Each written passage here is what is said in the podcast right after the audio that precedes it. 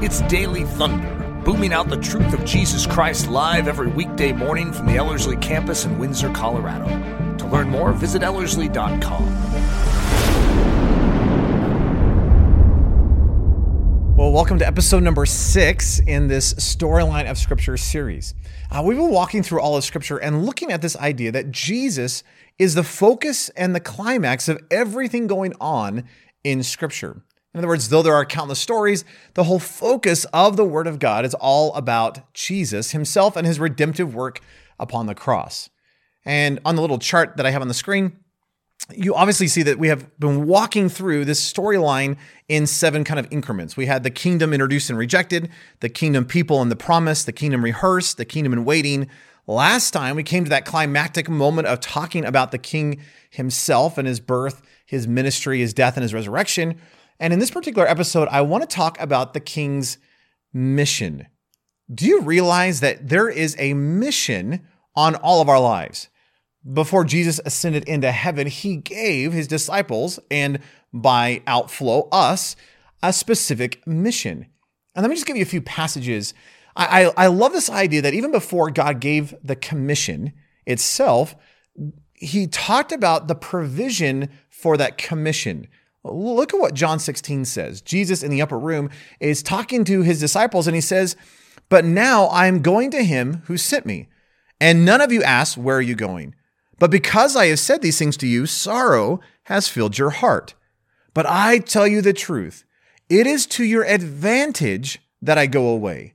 For I do not go away. The advocate or the helper will not come to you. But if I go, I will send him to you. Do you hear what Jesus is saying? He says it's actually a good thing that I ascend. It's actually good that I depart. Because if I depart, I will send forth my spirit. I will give forth the Holy Spirit, and the Spirit of God is going to empower you to live the life you are called to live. That He's going to empower you to proclaim the message that I've given you. In the last episode, we talked about the baptism of Jesus being His personal Pentecost that yes, he is fully God, and yet as a man, he, he demonstrated this idea of what a man filled with the presence of God, the Spirit of God, looks like. And what Jesus foreran in his baptism is the same thing you see happening at Pentecost and the lives of the disciples. In other words, just as Jesus needed the Spirit of God in his life, so too we need the Spirit of God in our lives. In fact, it is impossible for us to live the Christian life without the Spirit of God within us. So when you look at this idea that Jesus ascended into heaven so that he could pour forth his spirit at Pentecost, so that we could be filled with his very nature, his, his very spirit, that is the reality of every single Christian.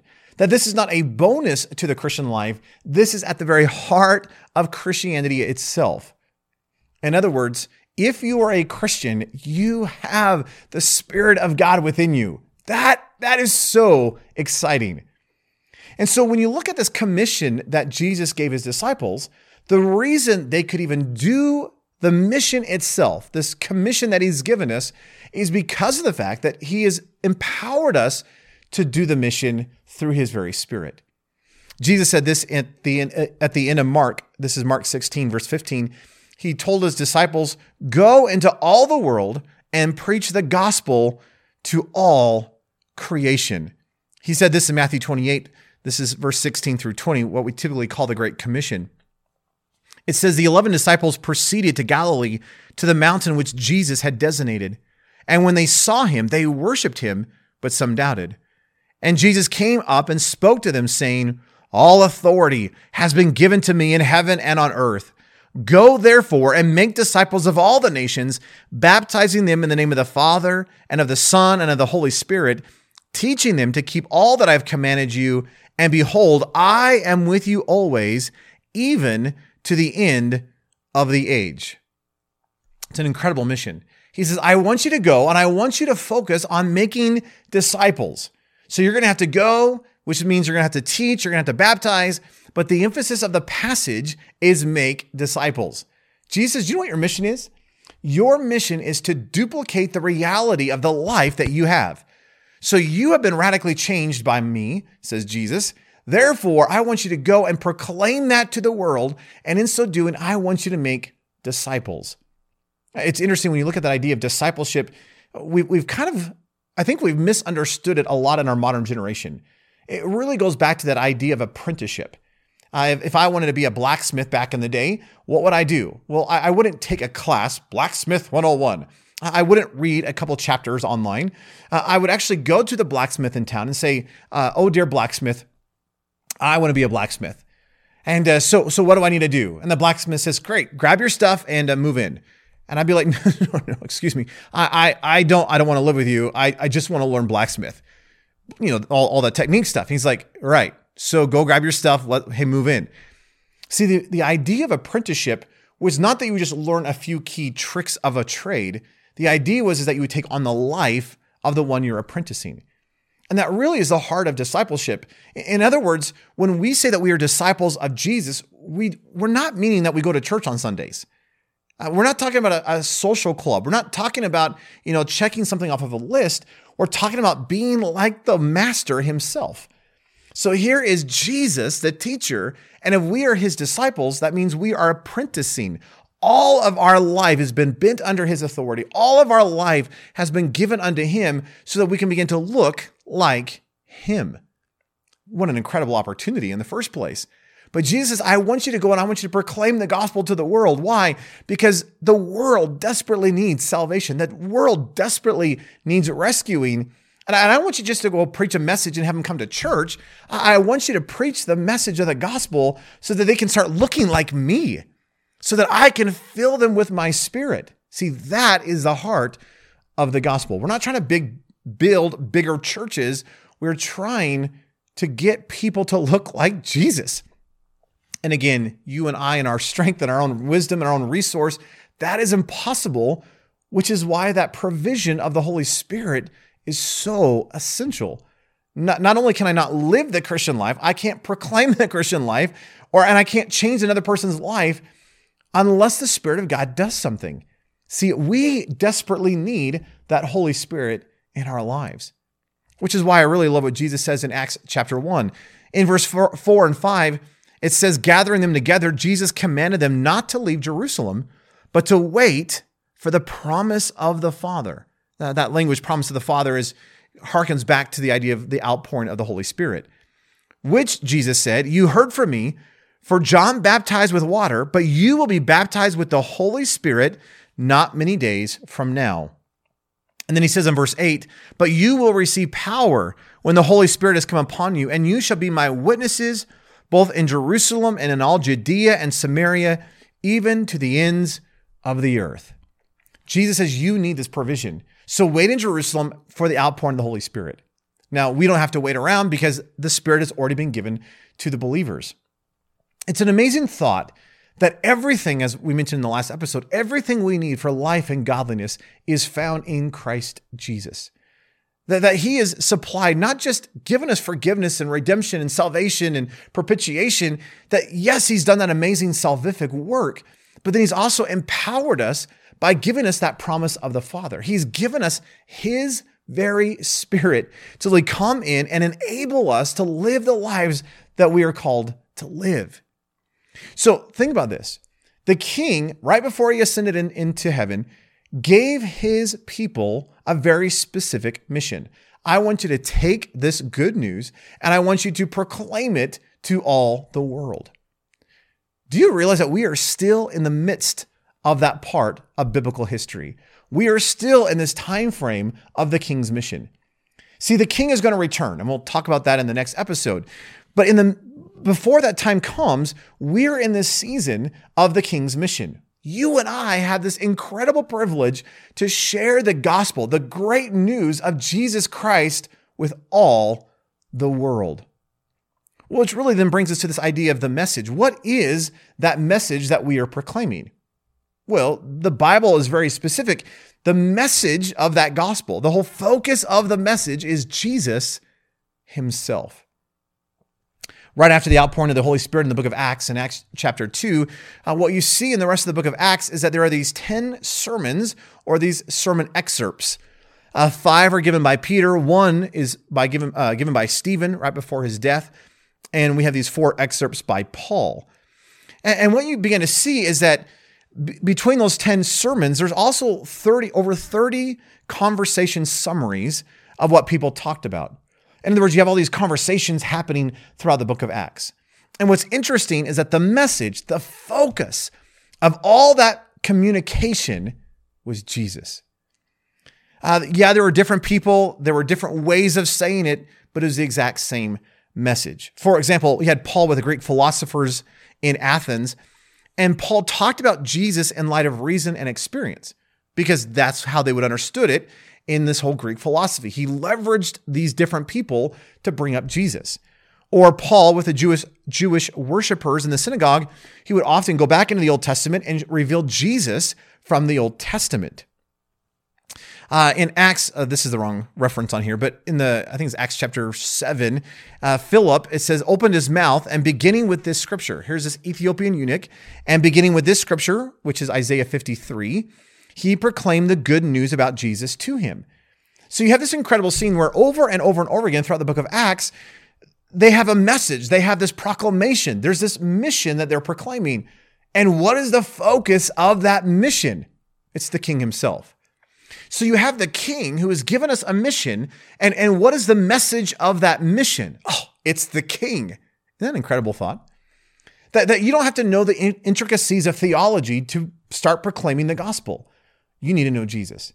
Because the heart of all theology, the heart of the gospel itself is Jesus and the cross. And what you begin to see throughout the book of Acts is that if they were going to pray for something, what they often prayed for was God, give us boldness to stand for you. God, give us boldness to proclaim the good news of you. God, give us boldness so that we can literally live out the reality of the Christian life before the onlooking world. Uh, let me just give you a couple of verses. Acts chapter 14, verse 3. It says that Paul and Barnabas remained for a long time in Iconium, speaking boldly for the Lord, who bore witness to the word of his grace, granting signs and wonders to be done by their hands. They're, they're, they're proclaiming Jesus. And primarily, they're talking about the death and the resurrection of Jesus because this is the focus of our salvation and our hope. Paul says in 1 Corinthians chapter 1 verse 23, Paul says, "But we preach Christ crucified, a stumbling block to the Jews and folly to Gentiles." Yeah, they may not understand it, but we preach Christ crucified. In 2 Corinthians 4 5, he says this He says, For what we proclaim is not ourselves, but Jesus Christ as Lord. So Paul says, "Hey, do you know what our focus is? It's Jesus. Do you know what our uh, the throb of our being is? It's Jesus. Do you know what the gospel is centered on? It's Christ and him crucified." See, you don't have to know all the intricacies of scripture to begin to proclaim the mission of your king. You need to know Jesus. And if you have experienced that transformative reality of the cross, then you are you have what you need then to proclaim that message. Yes, it's helpful to know apologetics. Yes, it's helpful to know some theology. Yes, you need to be in the Word of God. And hey, that's all true. But so oftentimes we say, well, I'm not that smart. I, I guess I can't witness. Oh, you know what? I, I don't know all the theology. I, I guess I can't witness. You know what? I, I don't know all the answers to their questions that they may ask. So I, I better just I better just leave it alone. I, I better not even I better just not talk at all. But do you realize that the gospel from the book of Acts is all focused on Jesus? So all you need to do then is just go up to your friends and your neighbors and your family and say, Whoa, let me just talk about Jesus with you. Let me just tell you what he's done in my life. Let me talk about his salvific work upon the cross, that you have sin in your life and you are destined for hell. But wow, he has stepped into the middle of all that and he has provided an avenue out of that. See, it doesn't have to be as complicated as we often make it. Yes, you should learn apologetics. Yes, you should understand theology. Yes, you need to be in the Word of God. But don't let the fact that you may not know those details stop you from proclaiming and fulfilling the mission of your king. Because what Jesus wants us to focus on, what he wants us to proclaim, is himself. That is so amazing to me. Let me talk about one other aspect about this whole thing, and it's this idea of the mirror. So the king has given us a message, uh, this mission, and the message of that whole mission is the king himself. But a part of the mission, a part of this, this life that he has called us to live is this idea of what I'm calling the mirror. And it really goes to this idea of do we look like the king? Because if, if you and I were actually going to live out the reality of the gospel, then we would begin to look like Jesus. Uh, years ago, I came across this wonderful little pamphlet by Catherine Booth. Uh, William and Catherine Booth started the Salvation Army, and Catherine Booth wrote this little article called Aggressive Christianity. And what she basically said is if you just read the book of Acts and you didn't look at history, where would you presume the church to be at this point in, in, in history? Uh, let me just give you a quick quote from that little pamphlet. Catherine Booth said this I was thinking while I was reading these pages, what if we could erase from our minds all knowledge of the history of Christianity from the close of the period described in the book of Acts, and then looking at the book of Acts, sit down and try to calculate what was likely to happen in the world? We would most likely expect very different results. A radically changed world as the outcome of it all. A system which started with such power, under such promises and declarations on the part of its author, and producing, as it did in its first century, such gigantic and momentous results. We would have thought, if we knew nothing of what has intervened from then until now, that the whole world would have fallen long ago to the influence of that system and would have been brought under the authority of its great originator and founder, I say from reading these Acts and from observing the spirit which moved the early disciples that we should have anticipated 10,000 times greater results. And in my opinion, this anticipation would have been perfectly rational and just. Do you hear what Catherine Booth is saying? She's saying if we didn't know Christian history and all the problems that Christian history has had over the last 2,000 years, and all we had was the book of Acts, and you came and you read the book of Acts and you saw the power of God. You saw the, the efficacy of the gospel, the fact that it can change lives. You see the movement of God and you, you see the whole world coming under the influence of the gospel. You see these men and women who stood with boldness to proclaim and give up their lives for the sake of the gospel. She says, wouldn't it just make sense that that thing would have just increased and kept increasing and kept increasing and it would have just consumed the world? yeah, that would actually make sense to me. I mean, if if we actually said, Lord, here's my life. Use my life however you want to. T- take my life and spill it and spin it for the king and for the kingdom.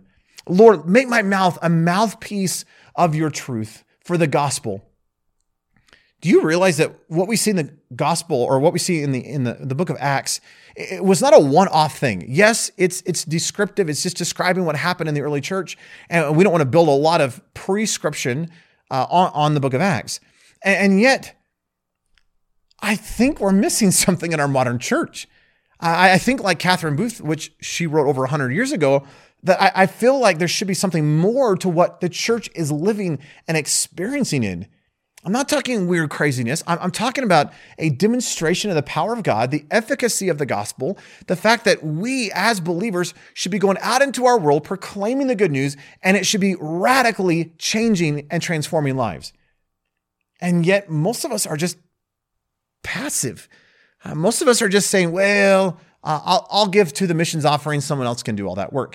See, we, we have forgotten the fact that we all have a mission upon us that we have all been commissioned by the Lord Jesus Christ to go into all the world and proclaim the good news of the gospel of Jesus Christ. That we, like Paul, are to preach Jesus and Him crucified to this onlooking world, not just with our lips, but with our very lives.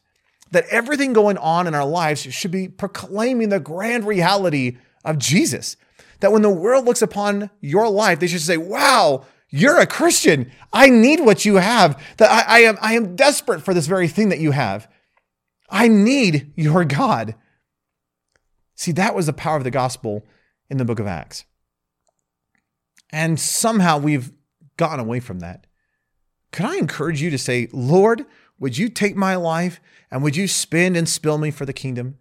Paul, Paul said it this way in Philippians chapter 1, verse 20 and 21. He says, It is my eager expectation and hope that I will not be at all ashamed, but that with full courage, now, as always, Christ would be honored in my body, whether by life or by death. For to me to live is Christ, and to die is gained. Do you hear what Paul is saying? He says, It is my eager expectation, it is my eager desire that my life would be fully given over to Jesus Christ. And whether I live or whether I die, I want Jesus to be magnified in my life. See, that is the call on each of us. Uh, maybe like many of us, you're sitting there going, uh, I'm, I'm a little timid. Uh, there, there is a lot of social pressure about not speaking about Jesus. You can speak and go crazy about hardly almost anything else in this world. But the moment you start getting serious and radical about Jesus, the world puts a lot of pressure upon you. And yet, do you realize that was still true about the early church? With the whole Roman persecution and then the Jewish persecution and, and all of the pressure that the early church had upon them, it, it wasn't easy to stand in their culture for Jesus Christ. In fact, I'd actually say it's easy, far easier in our, our day and age than it was for them. For them, if you were going to stand for Christ, it often meant your death. It often meant imprisonment. It often meant severe persecution and beating. And yet, we, at least in the Western world, still have at least a measure of freedom. But regardless of whether there's freedom or whether it is against the law, you and I are called to live the king's mission and proclaim the gospel, even if it means our imprisonment, even if it means our death, even if it means torture and pain. Why? Because he is worthy. And the King of all kings have, has given us a commission. Perhaps we, like the early church, need to be praying for boldness. Listen to just a few of these passages. passages. Acts 4, verse 13 says this Now, when they saw the boldness of Peter and John, they perceived, this is speaking of the Pharisees, they perceived that they were uneducated and untrained men, and they marveled, and they had realized they had been with Jesus. See, what if the secret of this whole thing is we, like them, need to be with Jesus.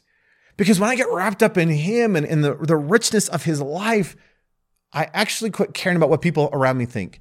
It's that when I turn my gaze upon the world, I start to care more about their opinion than the opinion of my king.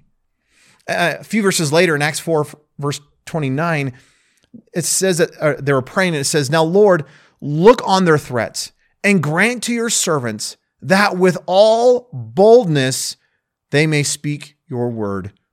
Or in verse 31 of Acts 4, it says, And when they had prayed, the place where they had assembled together was shaken, and they were all filled with the Holy Spirit, and they spoke the word of God with boldness. See, what we in this generation need is boldness. Paul says this in 2 Corinthians 3, verse 12. He says, Therefore, since we have such hope, we use great boldness of speech. Do you realize that because we have salvation, because our eternal life is secure in Him, because we have this great hope, well, that actually removes all the intimidation. We can boldly speak the gospel. Why? Because we have the hope of Jesus Christ.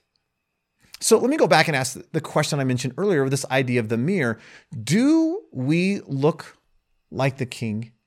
See, we're not supposed to just merely proclaim the message with our lips, we're to proclaim the message with our lives. That, that every aspect of our life should look like Him. When you look at the life of Jesus, something is very evident in Him. John 3:16, you, you know it well.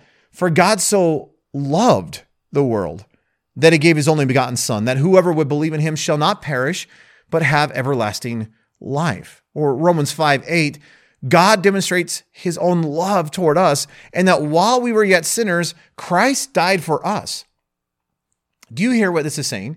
That, that even when I was shaking my fist in God's face in rebellion, even when I hated God, God, out of his great mercy and love for me, died for me. Do you know one of the ways that we as believers showcase the life and the message of God to our world? It's by living in genuine love. It's by showcasing mercy and kindness. It's not that we overlook sin. That, that that's not true love. But true love is this aggressive, unconditional, pursuing kind of a love. In fact, Jesus said in John 13, verse 35 to his disciples, By this you will know that, by this they will know that you are my disciples if you have love one for another. See, love is to define and mark our lives as believers between each other but then we are to demonstrate and showcase his love to the world. Paul in Galatians chapter 5 talks about the fruit of the Spirit, and he says the fruit of the Spirit is love, joy, peace, patience, kindness, goodness, faithfulness, gentleness, and self control. Against such things, there is no law. And Paul says these are fruits of the Spirit, which means when the Spirit of God has come to dwell inside of my life, here's the King who has given a mission to his people. He ascended into heaven so that he can pour forth that resource of the Holy Spirit, that enablement, his very life and spirit into my life. And Paul says the fruit of that, that, that my life should be evidencing that life of the Spirit. Well, well, what is the evidence of that? Oh, it's love. It's joy, it's peace, it's patience, it's kindness and goodness and faithfulness and gentleness and self control. That those things should just be flowing out of my life because those are the evidences, the fruit of being filled with the very life and the spirit of Jesus. Do you realize that your life, my life, is to look like the king? That that's part of the mission. It's not just a message to proclaim to the world. It is, and we need to proclaim that message with boldness but yet our lives need to come in alignment with that message. That our lives need to look like the King. That our lives should be marked by love and joy and peace and patience and kindness and goodness and faithfulness and gentleness because Jesus is the fullness of all of those fruits. Paul said it this way in Romans 8 29. He says, Because those whom he foreknew, he also predestined to become conformed to the image of his son.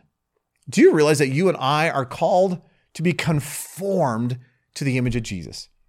I've used this illustration before, but if you ever played with Play Doh, you have those like plastic molds. And so you take some Play Doh and you throw it into the mold and you shove it in there. And anything that doesn't fit in that mold, you just you cut away. That's this idea of conformed. That, that God is taking our lives and shoving it into a mold that looks like Jesus. And anything in your life that doesn't look like him has to go.